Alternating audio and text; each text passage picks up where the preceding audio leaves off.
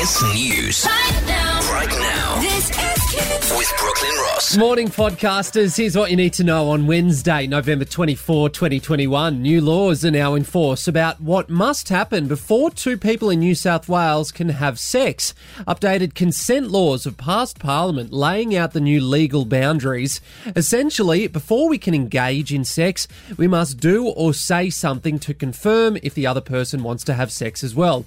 If we don't make that check, we'd likely be committing a sexual assault. It means victims who freeze during rapes and don't say anything will now be protected by the law. It's been revealed a Jetstar pilot has been stood down after being arrested over the disappearance of two elderly campers in the Victorian High Country. They've been missing since last year. The fifty-five-year-old pilot has been arrested at another campsite and has had his four-wheel drive seized. The state government has defended putting harsher COVID restrictions on Western Sydney this year, despite health advice saying all of Sydney should have copped it the same. Member for Penrith, Stuart Ayres, says the government decided to attack the virus where it was, insisting people in the West don't have a victim mentality. A twenty-two-year-old who jumped on a coal train near Newcastle to protest climate change has been sent to prison by a judge for twelve months. Eric Herbert has a history of protesting.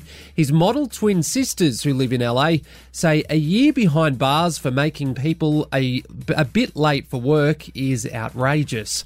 And tennis world number one, Ash Barty, has announced she's engaged to her longtime boyfriend, Gary Kisick. The twenty-five-year-old Aussie's posted a picture of them together on Instagram, showing a ring with the caption, future husband.